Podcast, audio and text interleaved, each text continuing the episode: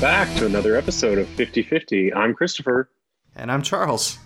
And together we are walking up and down the top 50 and bottom 50 movies of all time, according to the Internet Movie Database as of January 1st, 2010.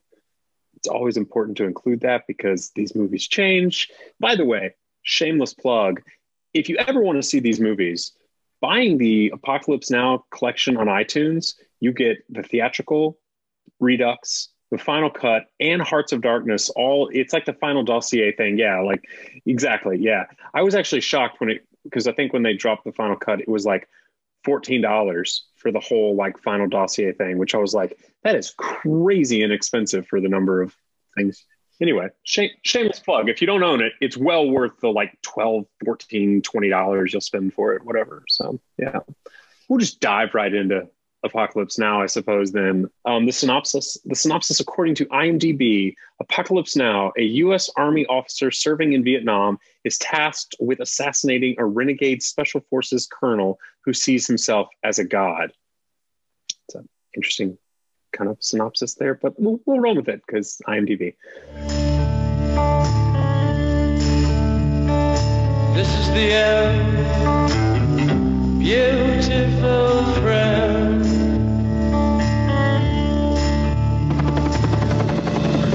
I'd been a soldier since I was 19, and I still haven't learned how to wait for it. I wanted a mission for my sins. They gave me one. Nobody'd ever gone on a mission like it before. And when it was over, I'd never want another one. Your mission is to proceed up the Nung River in a Navy patrol boat. Pick up Colonel Kurtz's path at Nu Mung Ba. When you find the colonel, infiltrate his team by whatever means available and terminate the colonel's command. Terminate. Terminate is extreme prejudice. My orders say I'm not supposed to know where I'm taking this boat, so I don't. But one look at you and I know it's gonna be hot.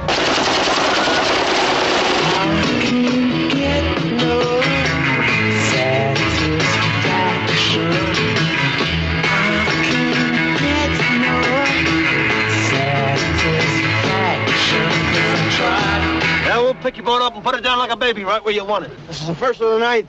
Air Cav, son.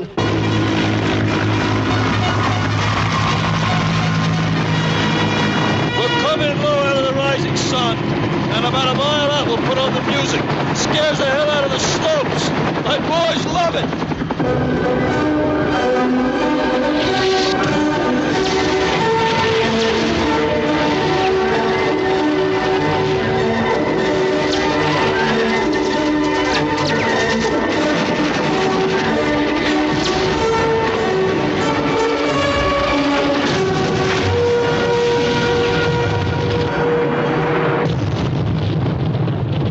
Love the smell of napalm in the morning.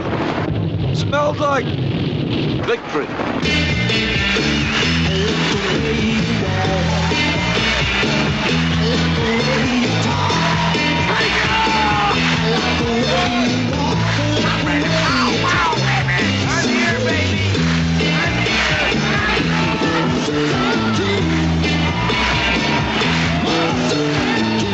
Man, this is better than Disneyland.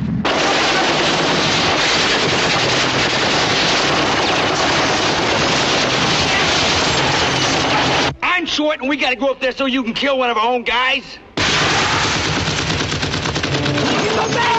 you think They're all dead, stupid. Who's the commanding officer here? I hear you. Ain't you? He was close. He was real close. I couldn't see him, but I could feel him. These are all his children, man, as far as you can see. They think you've come to uh, to take him away, and I hope that isn't true. Could we uh, talk to Colonel Kurtz? You don't talk to the colonel. Uh, well, well, you listen to him. Are you an assassin? I'm a soldier. You're an errand boy. Sent by grocery clerks. To collect the bill.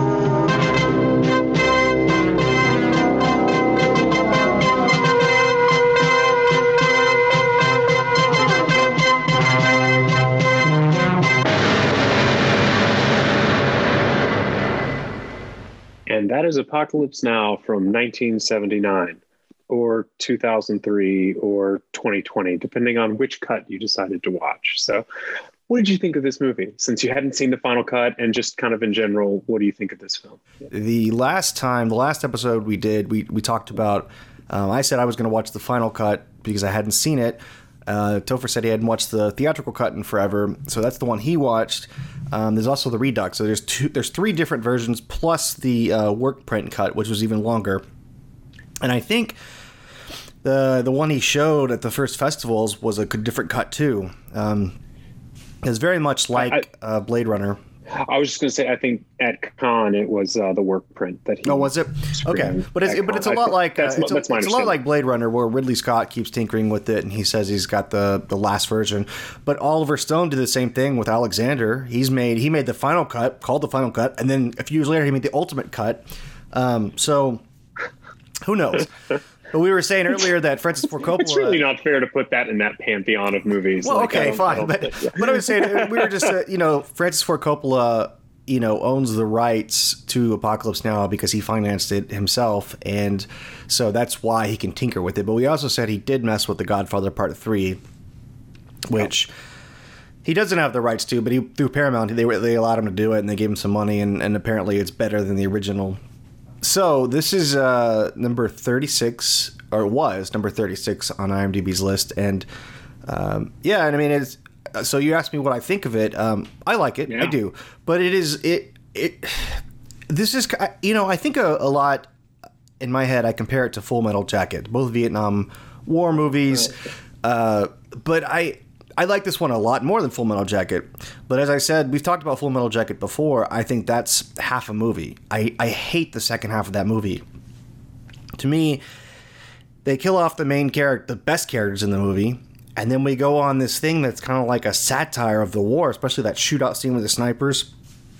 And just, I never liked the tone of that. It just never felt realistic um, at that point. Whereas this one, I feel like it feels realistic. Um, you know, Coppola said, you know, this isn't a movie about Vietnam; it is Vietnam, and I, I always thought that was a little pretentious. I mean, it, it's, it's they didn't film it in Vietnam; they filmed it in the Philippines. It's not the exact experience, but it's close, and and and and you know that's. But but regardless, I I like this movie. I just. I don't like the ending. Pretty much when it gets to the compound, I, I just I lose it a little bit. I, ju- I don't.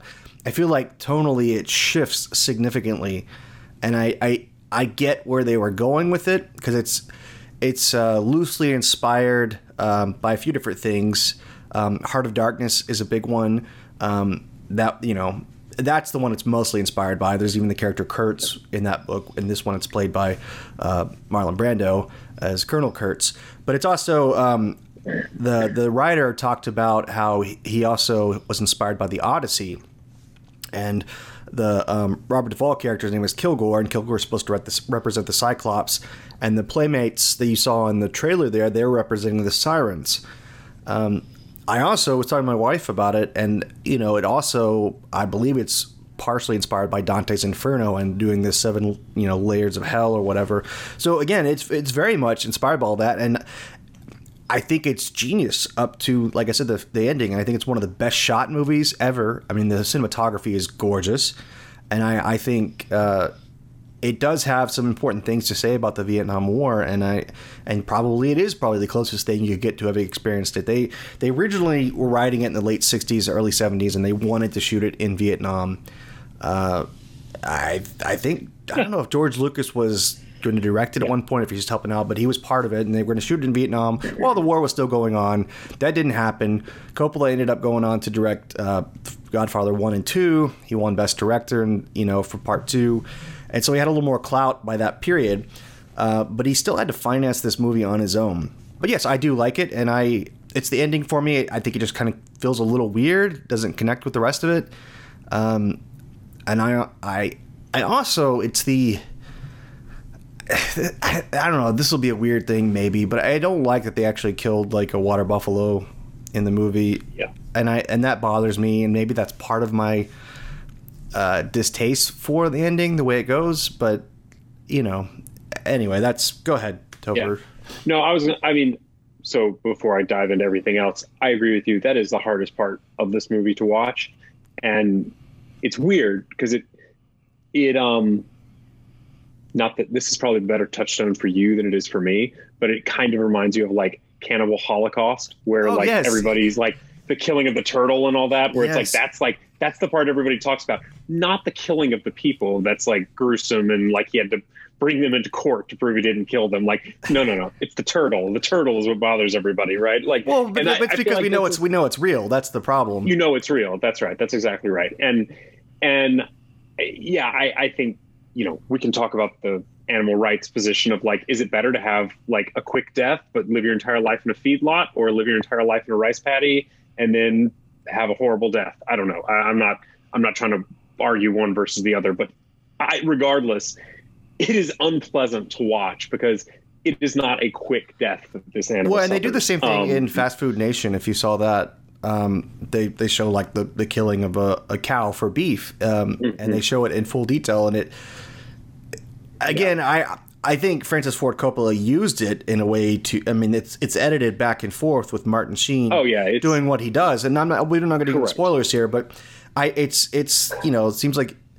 It seems like he's trying to say something with that with that statement. Oh, it's- it's- it's- but but absolutely, But, you know when you watch the uh, Hearts of Darkness, um, they talk about this movie being made, and, and it was torturous for Coppola uh, and torturous for a lot of the actors. Martin Sheen, who was 36 at the time, had a massive heart attack and uh, and nearly died. And and and and, and he and he also he in the scene in the hotel room, um, you know, at the beginning.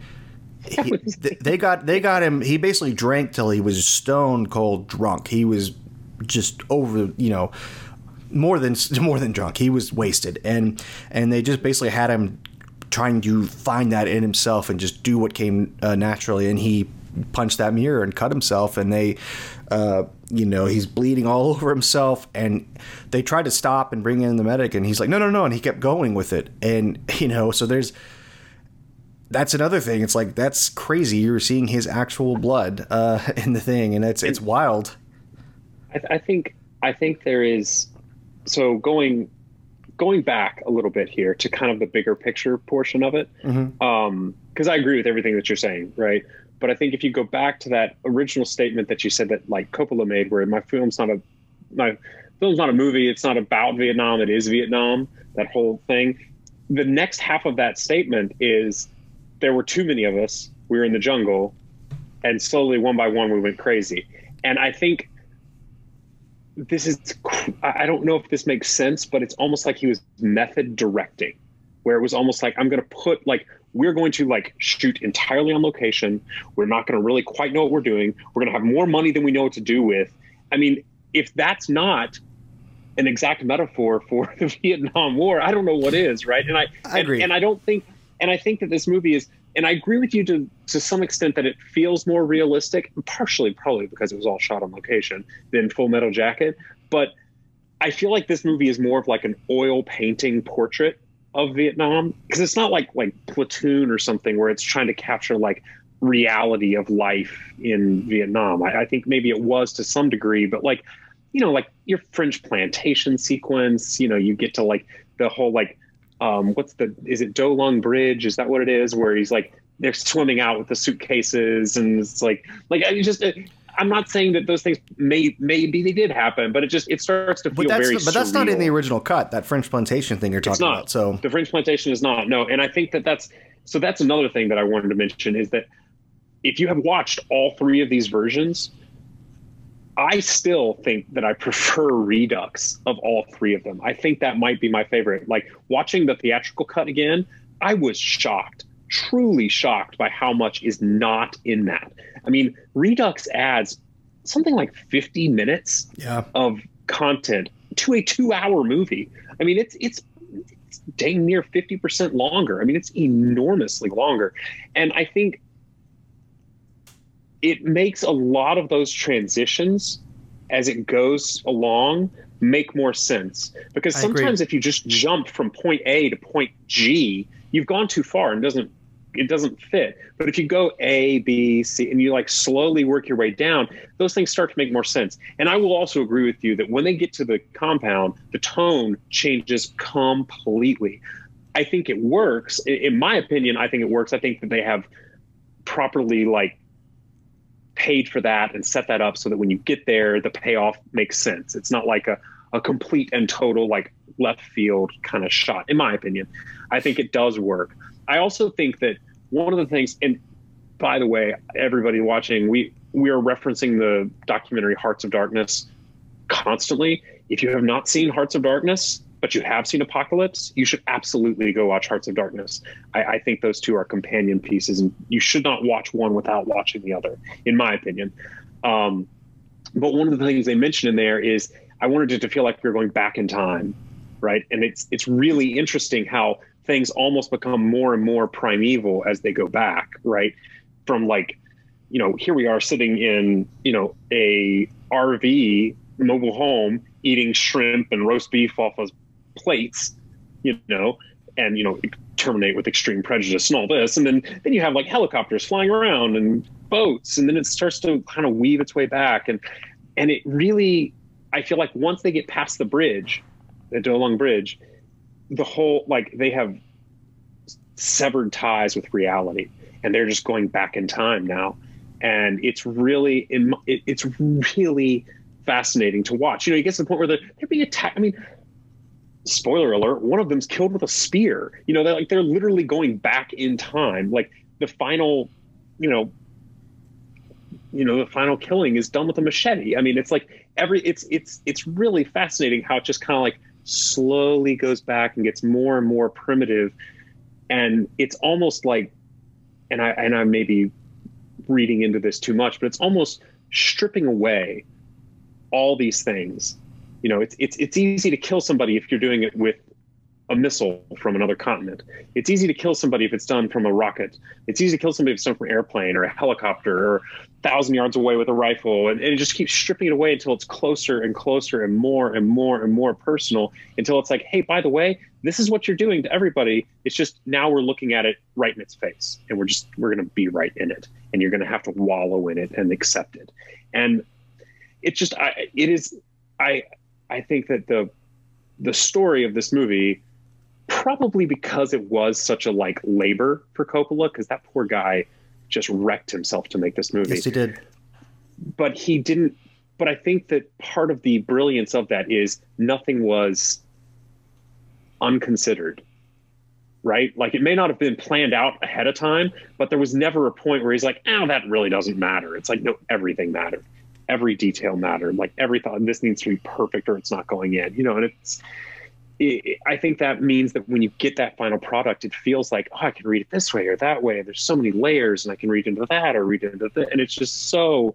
Uh, it's fascinating. It's really a great and and but I think all the technical things you mentioned are true too. You know, cinematography. This is one of the most beautiful movies ever made. It's just gorgeously shot. I mean, just in every way. There's not there's not one shot in this movie that doesn't look good. I mean, there really isn't. Um, the performances are fantastic. Duvall got nominated, if I remember correctly. Yeah, he did. He, did. he won. Um, Brando's a basket case in this movie, and I think just in, in general he well, is. But this movie is kind and, of. and let's, let's, let's, talk about that because uh, for those that don't know, Brando. Um, th- and this is after The Godfather, and you know, in yeah. the '70s, he'd kind of made a career comeback.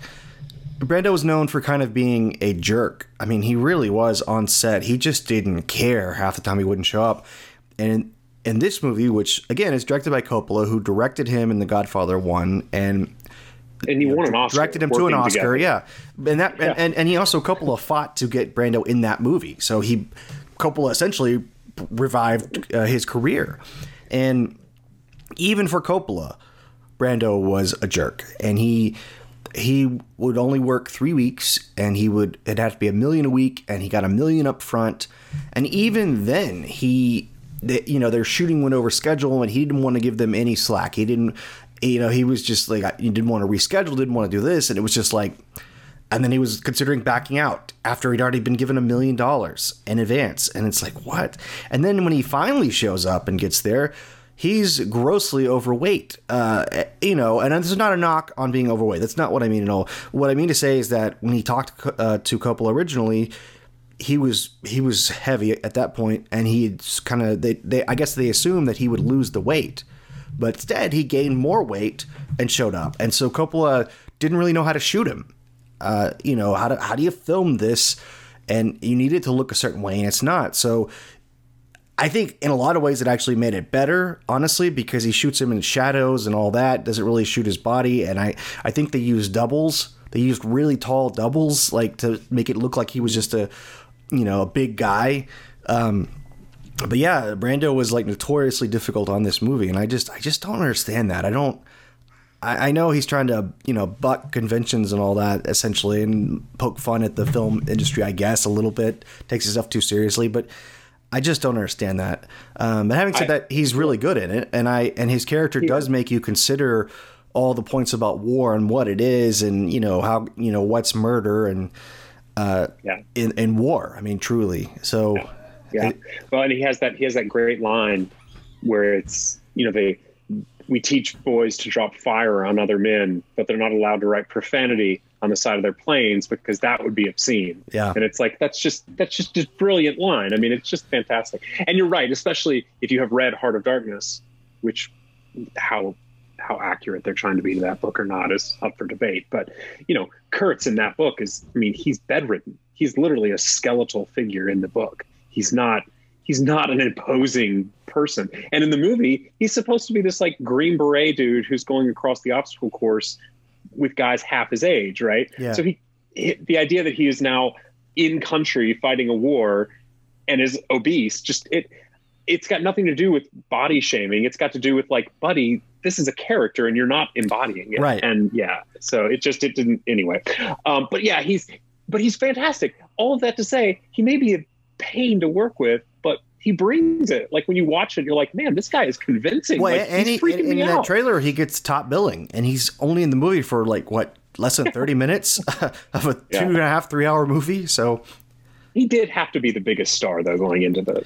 um, I'm You know, like, sure, I I'm mean- sure that was part of it. Eh, well, Robert yeah. Duvall too. It's like Marlon Brando, Robert Duvall, and then That's Martin true. Sheen's listed. It's like he's the third Yeah. one, but Yeah. yeah.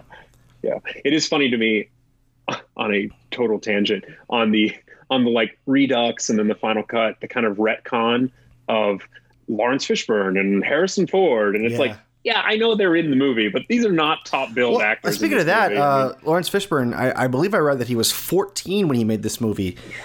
yeah, So it's crazy. It's I think it's his first movie, and he lied about his age to get in. I mean, they're all yeah. good at it. I really do like it. Um, for me, I think I, I- like. I think I like the final cut the most. Um, I you know th- we're talking about that French plantation scene. I, I get why they did it. It's an interesting scene. Um, you know, and Coppola talked about how it's you know almost like going back and like you said, going back in time. This is kind of like going back to the fifties. And it's interesting if you want to know like the the political landscape of Vietnam that we don't often consider uh, as Americans. Um, but I just I think it slows down the movie. I wish the final cut didn't even Oh, have that scene um, personally. But in the Redux cut, I don't like the extended like Playboy Bunny sequence. I I think that's Oh, yeah. I- and so it- it's I like agree. I'm Yeah. glad they took that out for the final cut. But overall, I agree with you that I think they're both better than the theatrical cut. They're much easier to appreciate and understand. It's it's really jumbled and honestly kind of a mess in the original theatrical cut for me. It it doesn't make as much sense. It doesn't flow as well. Um, Yeah. it, it's hard. Um, you know, so I, I would say if you if you're a new person to this movie, I would seek out Redux or the final cut. Um, Yeah. uh, honestly, I, I, I like I like Redux. Final Cut may be more approachable because you're right; it does cut some of that extra fat out.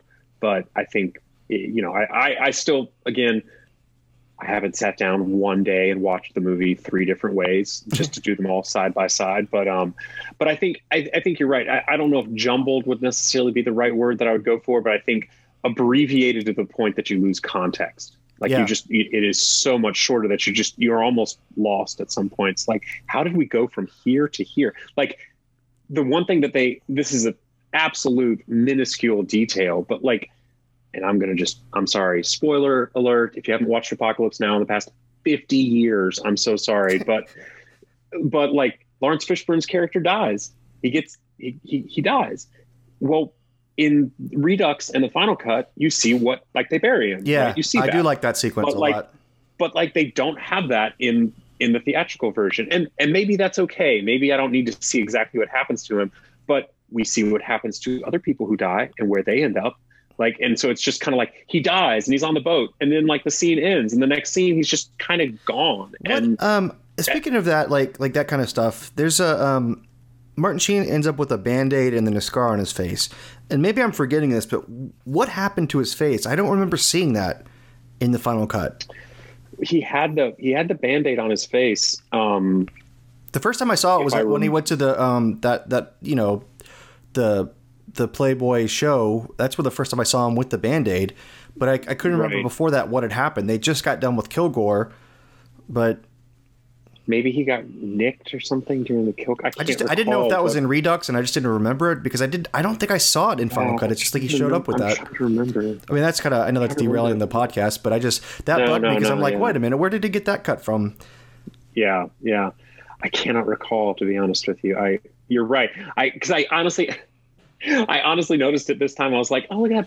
It's like it's because it's prominent. Like there are a lot of close-ups of his face. He's got a giant band-aid right on his face. And so it's, yeah, you're right. I, I did notice. So I was like, oh, it's just funny they put the band-aid on there. And I, was, it, I didn't even think like, when did he get cut? When did he get hurt? Like, um, but yeah, like there's so much stuff like the stealing of the surfboard and stuff like that that's not in the theatrical. It's just I think that's hilarious, though. That actually, I, that's a little bit of Oh, levity when, when they're searching for him. I love that part. Yeah, Uh, no, it's fantastic, and and and I think there is also some other, you know, it. Man, there is just so much great stuff in this movie to talk about. You know, whether it is trying to piece together like this Kilgore character, because I mean, some of those lines, you know, those those John Milius lines where it's, you know, I love the smell of napalm in the morning, and they're just they're fantastic. But then you've got the like other stuff where it's like super duper like politically complex and muddy. Like that village they're attacking is very obviously like a Viet Cong stronghold, right? Like, I mean, they have like machine gun emplacements and stuff like that, but it's also a school with like kindergarten children and like, and so that's kind of it, it starts to get this weird line of like and and you know, that, and that's to to your point on that. They, you know, uh, Martin Sheen comments that you know uh, Kilgore is a good leader and he cares for his men. And the only reason he's doing that attack is because he was, you know, that's where they need to get Martin Sheen too. But he wasn't going to go. He was kind of blowing it off. Oh, it's too hairy. And then he hears about it surfing waters, and Right. and suddenly he's, he's willing to risk the lives of his men and kill all these Vietnamese people and innocent children to do that. And so, to me, I like th- uh, that as opposed to like Full Metal Jacket, which I think was almost too transparent with its uh, critique of the war. This one makes it a little more subtle. Um, it's showing, you know, the indifference and the racism of American and American leaders in this war and what they're willing to do and how they don't really see the Vietnamese as humans. But then he he does see that that child that's injured and he makes sure that the child and the mother are sent to a hospital uh, on a helicopter out of there. And so it's it's kind of like uh, I think Martin Sheen says it later on like they they, they they get men shot and then they put a band-aid on it or something like that and then it is kind of yeah, the, the machine gun. Yeah. yeah, yeah, exactly. And so it, that's kind of represented in that sequence. And Yeah. you know, and it, when he says uh, the famous line, "I love the smell of napalm in the morning," that that speech ends with him saying, "Someday this war is going to end." And then he just walks. He just walks away, and it's like, well, what what does he mean by that? Is he? Yeah. He's almost looking on it. You know, with nostalgia, it's like he he, he really wants the war to continue because he's enjoying it uh, to a certain extent, and I, and that's again, I think they're critiquing the war, but without getting too heavy-handed about it. Well, and what's also interesting is that it's almost like by the time you can you can understand why somebody like um, Willard, you know Martin Sheen's character, by the time he gets to Colonel Kurtz, there is something. And this sounds ridiculous when I say it out loud, but there's something almost refreshing about his purity. Because he's not mess he's not going to put a band-aid on it. No he's going to like burn your body right? Like he doesn't he doesn't care. Like if we're going to fight a war we're going to fight it and it's going to be legitimate and all out and total and like and so again not i'm not trying to defend the crazy man right? Like that's not where i'm at. But you can almost understand if you have been in country as long as Willard clearly has, and you've gone through and seen all this stuff, that by the time, like, you're just sick of the hypocrisy. You, you don't really care which way anybody goes, like Dennis Hopper talks about dialectics. I don't really care if you love or you hate, but do one or the other. Don't do this kind of halfway stuff. Don't be in the middle. Like, do something right. And again, it's just, it's, again that complexity right there's just so many moving parts on all these characters and all this story and it's just it's there's and, a lot and the scene that the scene here. that best represents that to me is the scene on the boat when they they stop the boat and they insist on it being searched Yes. fully, and Yes. Martin Sheen walks up and shoots the lady that could have been saved. I mean, essentially, he did the opposite of what Kilgore did, and um, is you know, and I, that's a really interesting thing. It's like the duality of man, and if you see the. Uh, the redux or the final cut there's the sequence where the, the french woman says that. Like she says martin sheen is both the light and the darkness and that's and that's kind of true. Um, so again i, I do think in that sense that sequence is better explains the movie um, Yeah. but I still think it derails it a little bit. Um, but Yeah, it's also and- funny his name is Kilgore. Like, I mean, that seems like a blatant. Yeah, of course. Yeah, Yeah, It's, like it's- might as well Sergeant Slaughter or something. You know, it's just Yeah, exactly, exactly. Going back to that French plantation sequence, one of the things that I do always love is the way it was shot.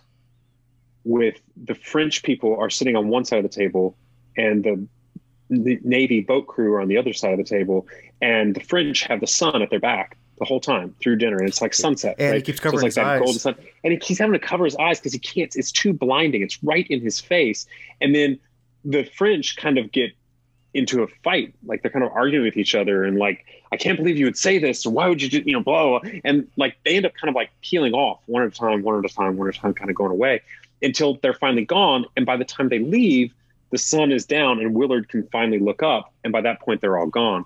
And again, whether this was intentional, whether I'm reading too much into it, it's hard to say with this movie because who knows. But like, you know, it's one of those things where is the symbolism supposed to be that they are so blatantly telling him what you're doing here is stupid. You need to all just leave. This is ridiculous. And he just can't see it. It- that It's blindingly in the face, but he's covering his eyes to it.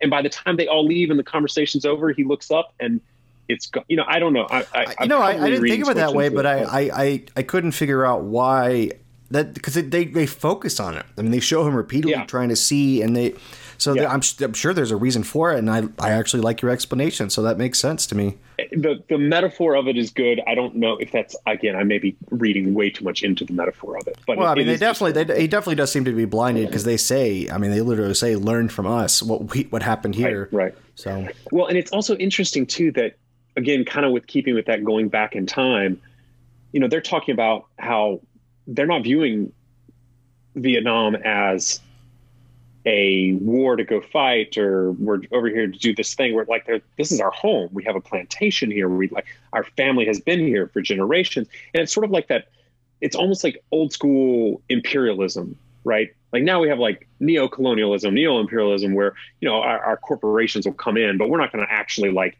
transplant over there and try and like pax americana like that's not where we're at right but like 200 years ago that's exactly what you did you know you went you claimed it and that was now part of your sovereign territory and you owned it and that was part of france and it's just it, again it's just keeping with that going back and back well, that's what back. Eddie Izzard said in one of his specials uh, about.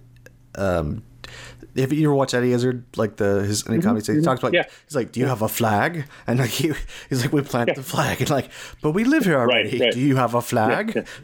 yeah, exactly, exactly. Yeah, and it's it's just it's it's I don't know. I really enjoy. Anyway, I love this movie, and we should probably move on. But What- what do you it give is it? fantastic. Oh, I'm going to give this a very high mark. I mean, like if I have to pick top five movies of all time for me, this makes that cut. So this would be very high. This is like a nine and a half, nine point seven. I mean, this is a very, very. High I, I wouldn't put it in my top ten, but I, I would say I would give it an eight for sure. I mean, it is a bit, you know, and again, it's it's more the ending. Even and it's weird because, like I said, I actually I like Brando's performance in it. I like all of that. It's just it just to me it derails a little bit. With It's kind of it gets really bizarre. It's dro- it's, last- dro- it's dropped down to number fifty three on the list. By the way, Oh, really? Wow, that's crazy. Um, on a personal note, I actually one of my instructors at film school was on the sound crew for Apocalypse Now. Really? And so he was actually in the Philippines on the sound crew over there. And he said his his kind of anecdote was he's like, this movie broke people. We had some people who just didn't show up to work the next day. And he's like, I understand we're like off in the jungle somewhere. So if they didn't show up, that means they just kind of like went away. Like we don't know what happened to them. They just kind of lost it. You know, but you've been out there for 200 days filming and you just Yeah. kind of lose it and you walk off. Um, he said, but by the end, they were feeding so many tape reels because, of course, the audio was on magnetic tape reels, right, from a DAT recorder or whatever.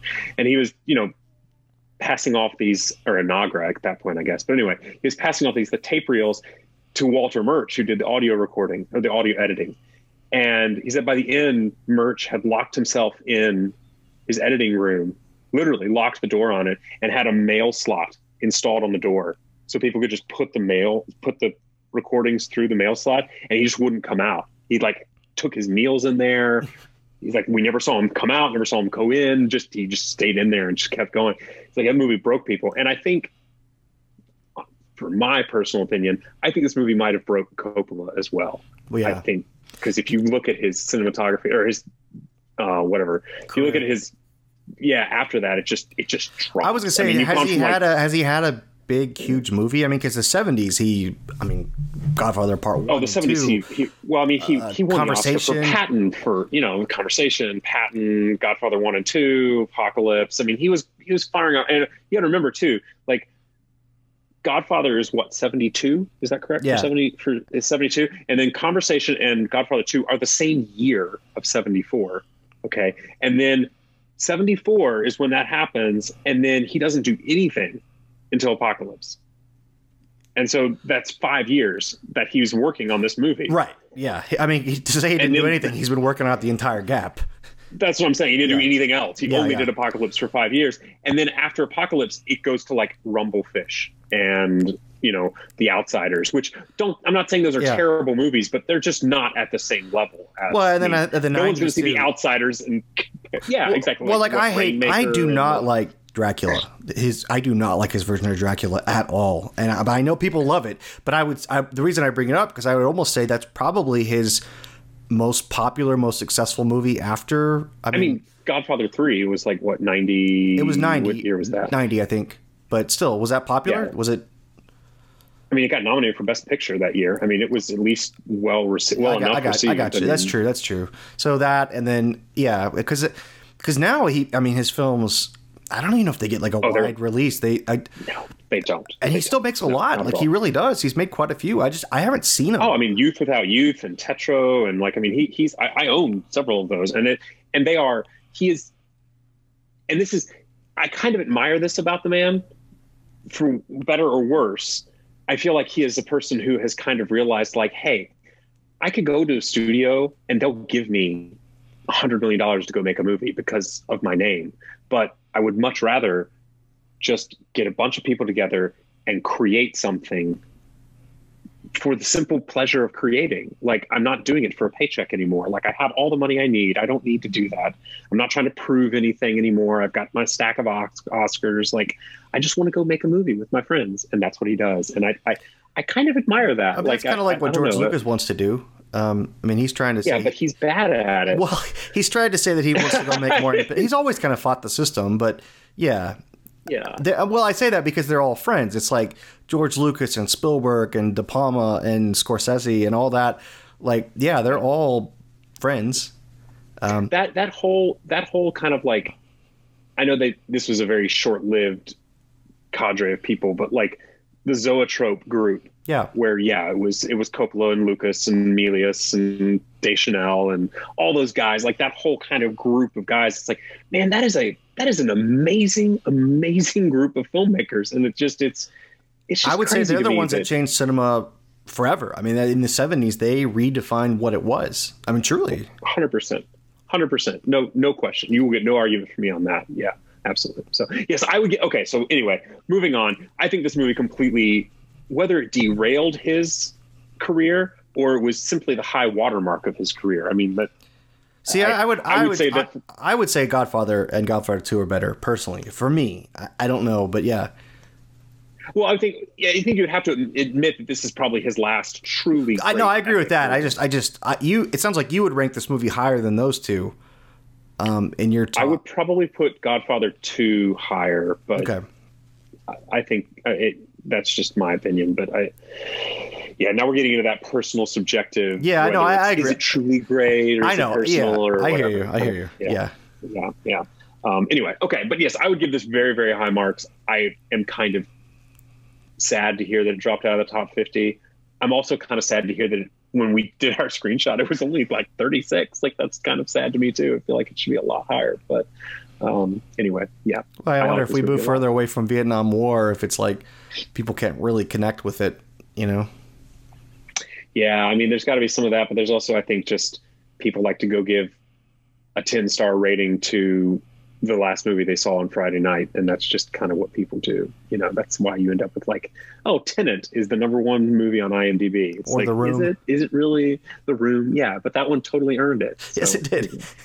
At least with The Room, I could understand the dialogue. Tenet, on the other. Anyway, we'll come back. Um, I still haven't seen Tenet. so, oh, well, I mean, I've heard very mixed just- things. we can talk about that later. Okay. All right. yeah, it's a mixed thing to talk about. Poorly mixed thing to talk about. Um, So does that mean you're ready to yeah. talk about some crossover?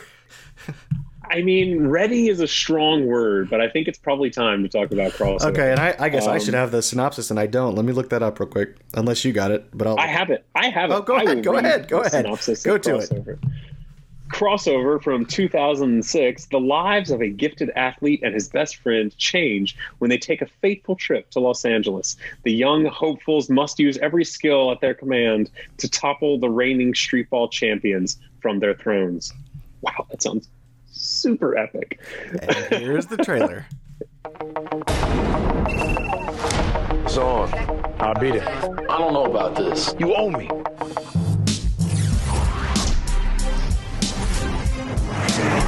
It happens at night, Move the line. I want to hold the point spread. Uh huh. Let's roll. underground, It's a street ball, not the NBA. All right, baby. They can razzle dazzle, overhand palm, and no flagrant fouls. and it's about to cross over So you play basketball, huh? Kinda, sorta.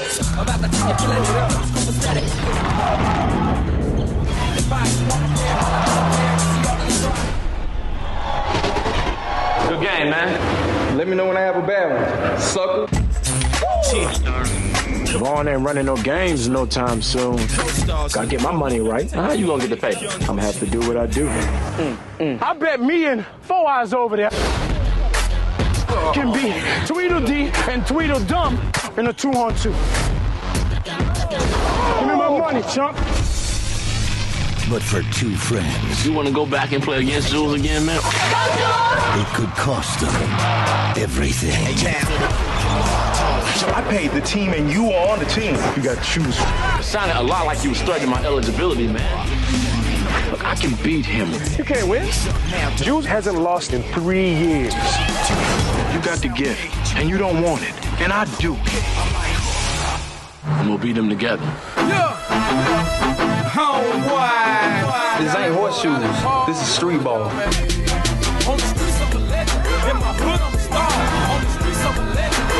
This is a chance of a lifetime. Roll them and fold them. They get nothing. If a man wants something he never had before, he gotta do something he never done before. When I'm doing my thing, I can feel it.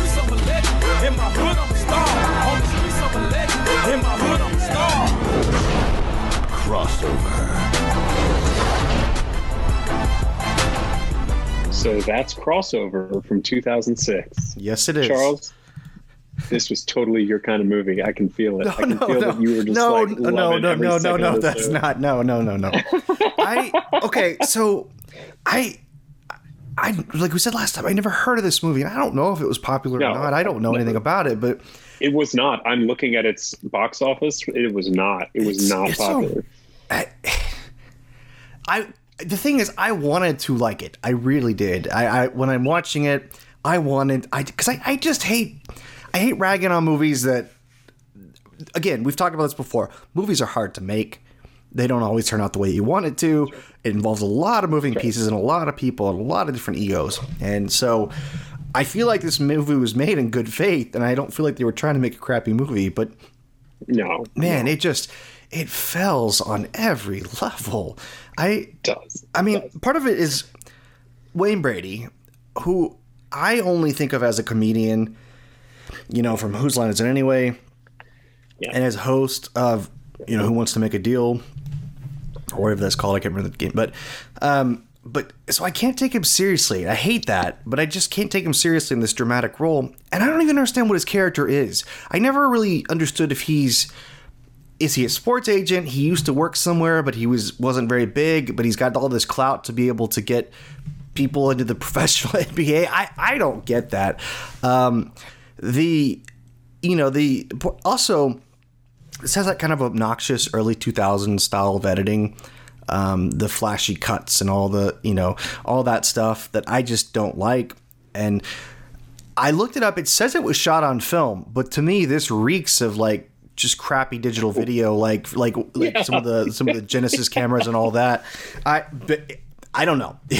so that just bothered me, uh, you know, a lot. But so the look of it and the editing is terrible. The acting is just bad all around, and and I I don't understand the plot. I mean, I it's it's trying to be uh, I I don't know. There's just there's a lot of movies that kind of do this kind of same thing, like you know going after your dreams and getting out of your circumstances and you know all that stuff. But they just it ends up being more like a soap opera to me. It's like it turns out Anthony Mackie you know went to prison for his friend you know somehow just because he punched somebody.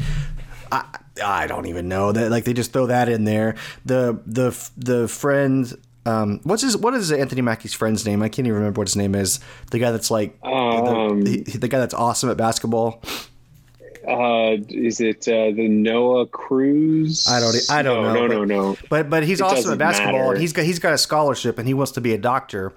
And uh, he's going to go out. He's he wants to go to L.A. and and that's where he wants to go to college at. So they go out there, and he brings this girl that he's really only just met, and and he proposes to her because she tells him she has his baby.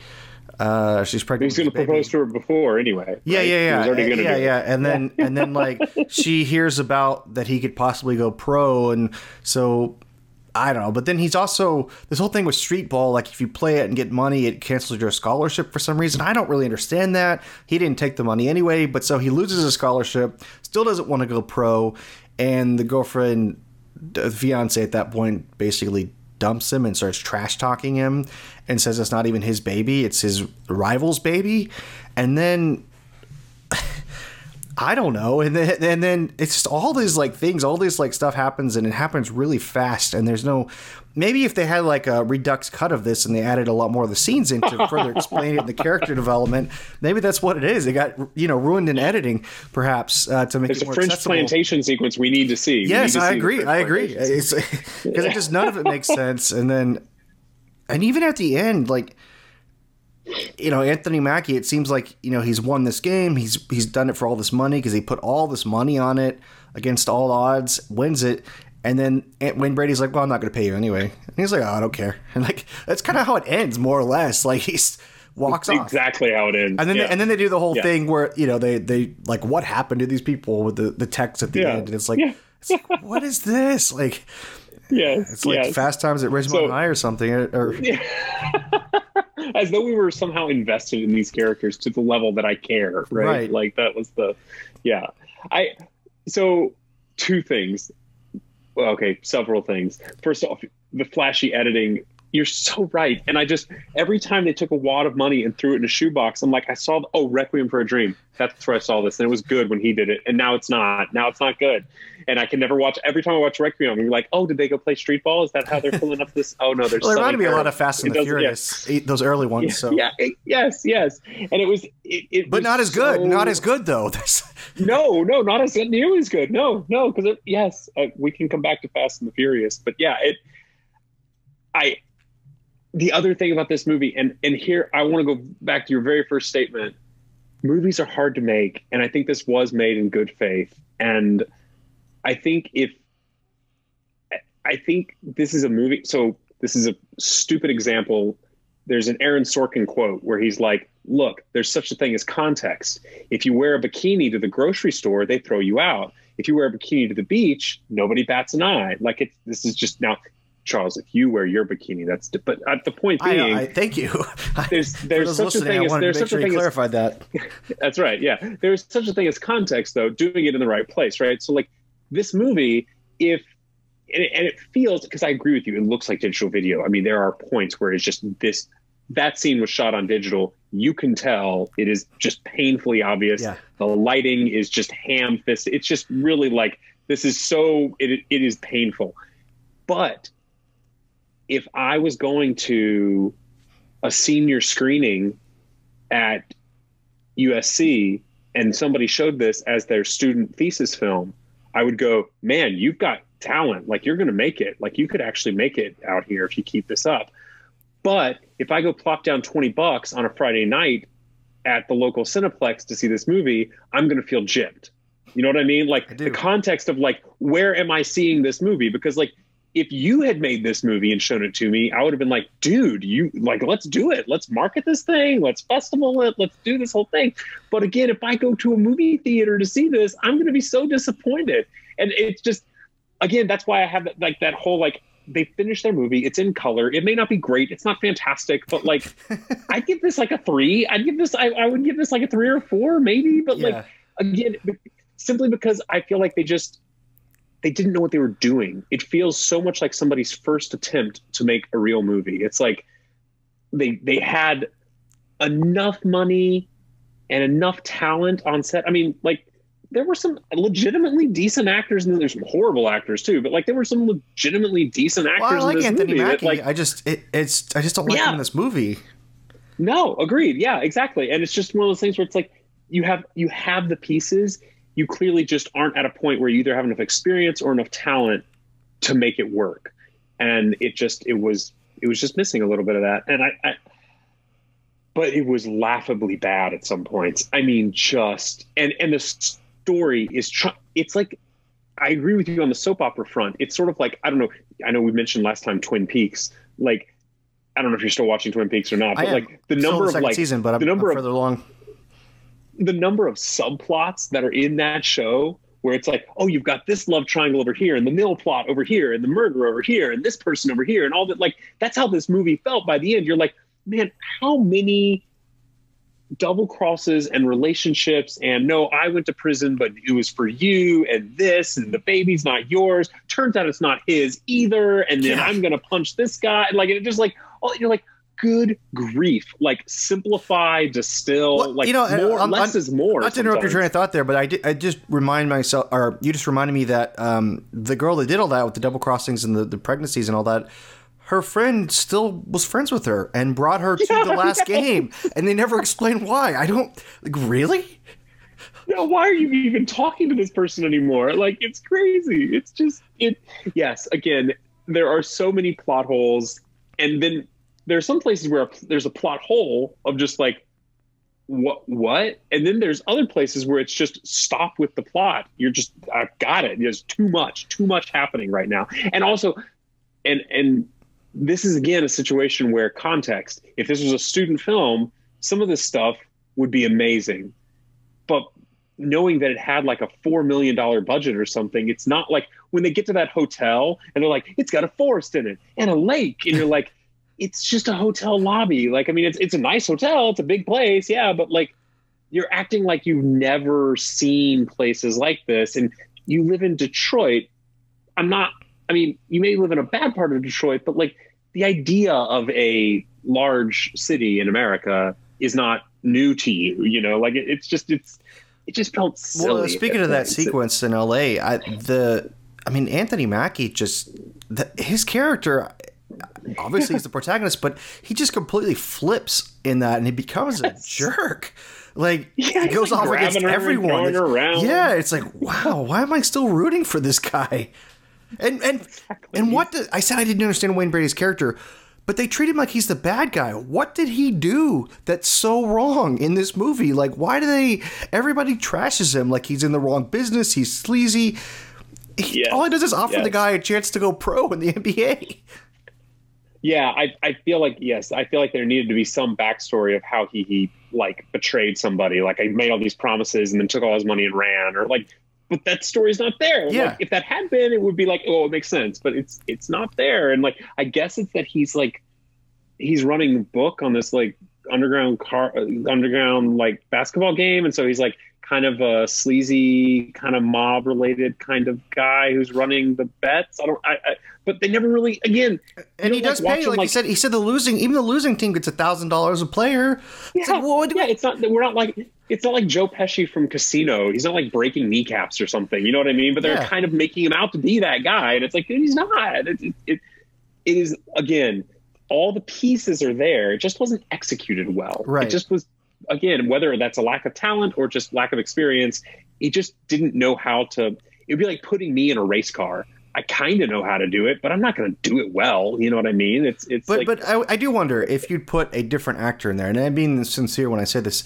Do you, like what if De Niro was the Wayne Brady character?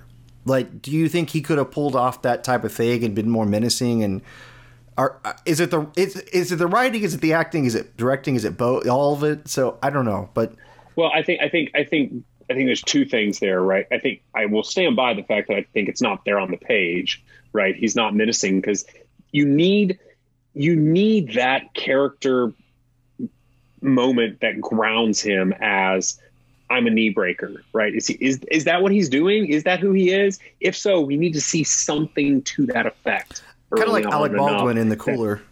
If you've seen that, Correct. Yes, that's a perfect example. Yes, that's a perfect example. But this didn't have that. So on the one hand, yes, it was not there on the page. The other thing is, yeah, I see Wayne Brady, and all I can see is whose line is it anyway. And I know that's not fair to him as an actor, but he ju- he also didn't. I don't feel like he did much here to stretch beyond that anyway. No, he didn't. Like he just didn't. He didn't like even if it had been on the page, his performance wasn't.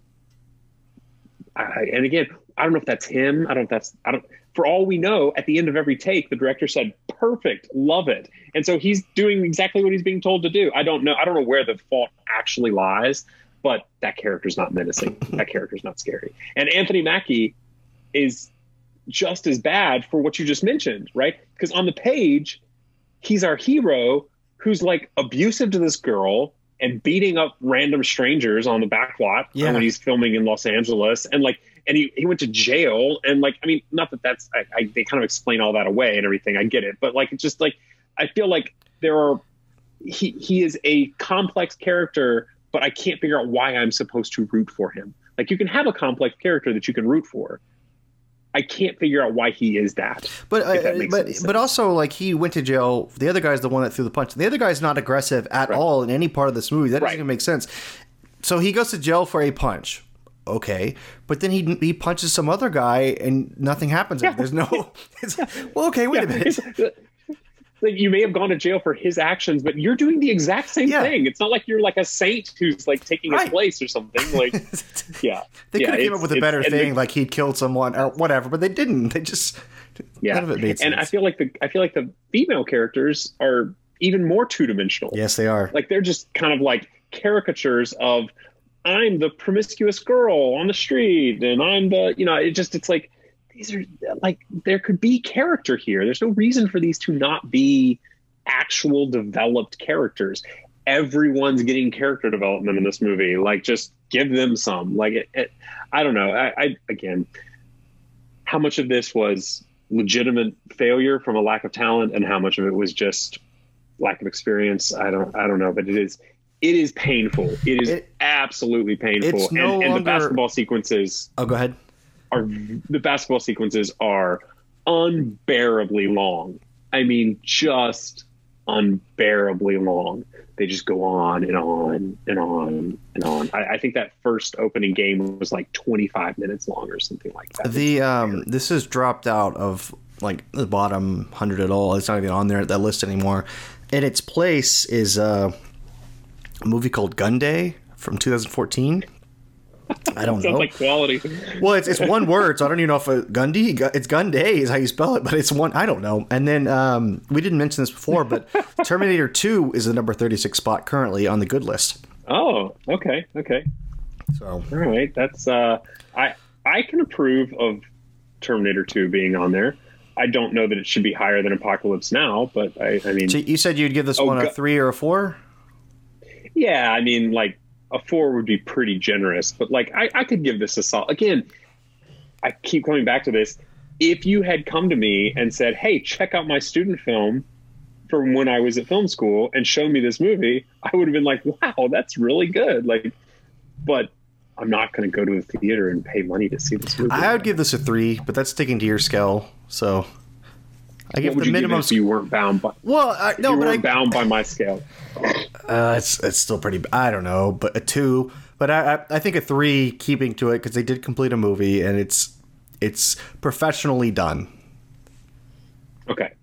Okay. Yeah. And I, yeah. Okay. I can give you that. They, I think they did actually make their money back, by the way. Um, which you know, that's there's something to be said for that. Like, you know, if you can complete your movie and make money doing it. And as we I said, Anthony Mackie okay. is the Falcon, so he's he's definitely gone on to greener pastures. I mean, yeah, sure. This this movie cost 5.8 million, and opening weekend it made 3.7, and it ended up grossing over seven million. So like, well, there you go. I mean, so they did they did okay. They did okay. Okay. Um, yeah, I mean, nobody's making like seven sequels to it or anything like they did with Fast and Furious, but it's No, we're up to we're, we're up to nine, and that's not counting. Believe... Nine's coming out this year, and that's not even counting Hobbs and Shaw, the spin-off. So there's actually been Oh, ten of them, so bad. and they have Academy Award-winning stop- actors. Helen Mirren is in eight and nine. If people would stop seeing them, they would stop. They're entertaining making them. enough. They're entertaining. Uh, they're they're entertaining. They are. They are. We can talk about Fast and the Furious another time. I'm sure it'll show up on our list somewhere. I don't think so. Um, no, I don't think so either. I don't think so either. I think they're right in the middle of the road. They're Yeah. not like great and they're not terrible. They're just right there in the right there in the middle, like a Marvel movie. So, um, I guess then. So we'll both give this one a three. Yeah. Okay. We're going to give Apocalypse something quite a bit higher. Um, so to touch on for next time, Okay. um, to make things as super duper confusing as possible.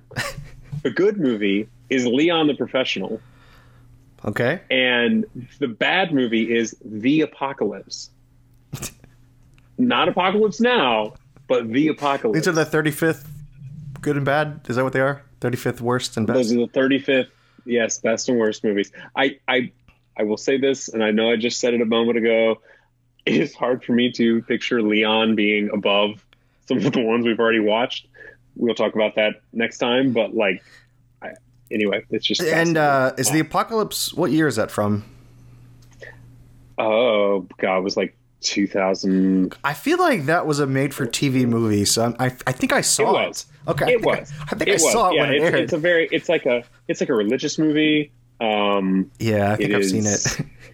Yeah, it. I'm. I've started doing a little digging to see where I'm going to be able to find this movie to watch this movie. ah, so, yes. um, yeah, the old the old conundrum. So If we can't find it, um, what's the? Um, let's see. Where did we got? What's the other one on the current worst? What's 35? Hmm. Oh yeah, what's the current 35th worst? I don't know. Let's find out because it won't take me but a second. Yeah, because there's very good. ch- Some of the bad ones, they're so obscure we can't find them. Yeah, that is that is a problem. Um, just one moment. I'm so sorry. I was I was all ready with these other ones. You didn't. I didn't. I know, I know. That's that's on uh, me. You you you were good because you had all the synopsis and all that ready. So I was all trying to be. I was trying to be as you know, look like we know what we're talking about, know what we're doing and stuff. And uh, da, da, da. there we go. Here we go. all right. Maybe, maybe, maybe. I'm looking. I'm looking. Well, I was while you're doing that, I was gonna say It's okay. I finally got my book in. I've been waiting on this. I ordered this last year. It's the uh, the autobiography of Oh. George Méliès. Nice. And it was a lost uh, for years. He wrote it not too long before he passed away, and um, he was French, so he obviously it was in French, and it just kind of got lost to time.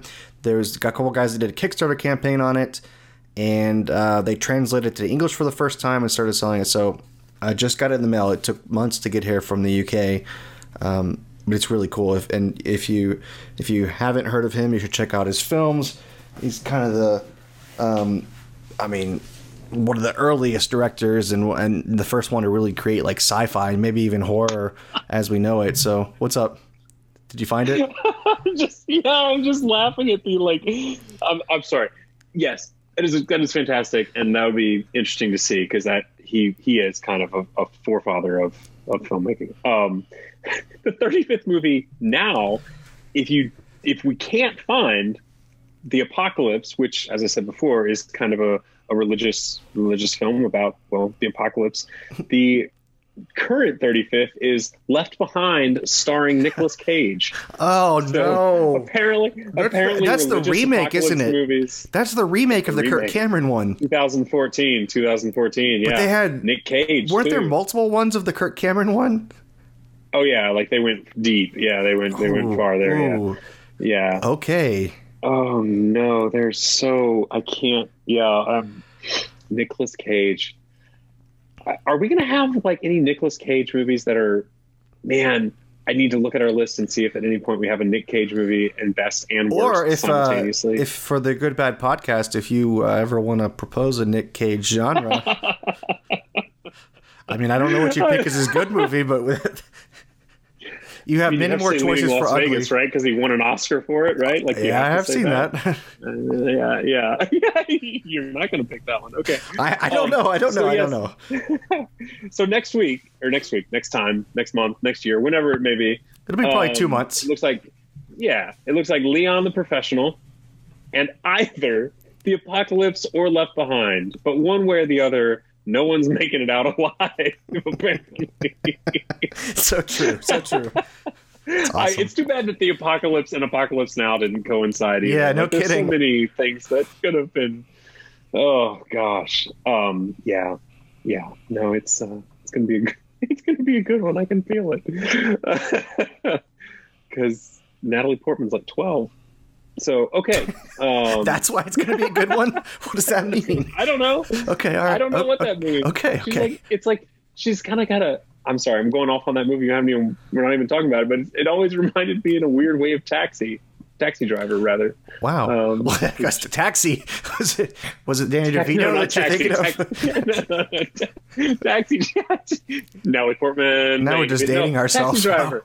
Taxi Driver with Jodie Foster. I know what you meant. And- It's yeah, just, okay. I just my first thought was Danny DeVito or Tony Danza. I don't know. Of course it was. Of course it was. Natalie Portman, Tony Danza. Okay.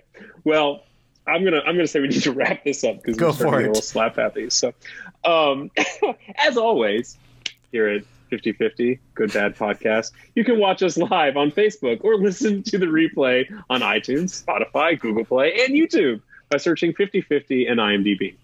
And of course, you can find all our podcasts at itsjustawesome.com.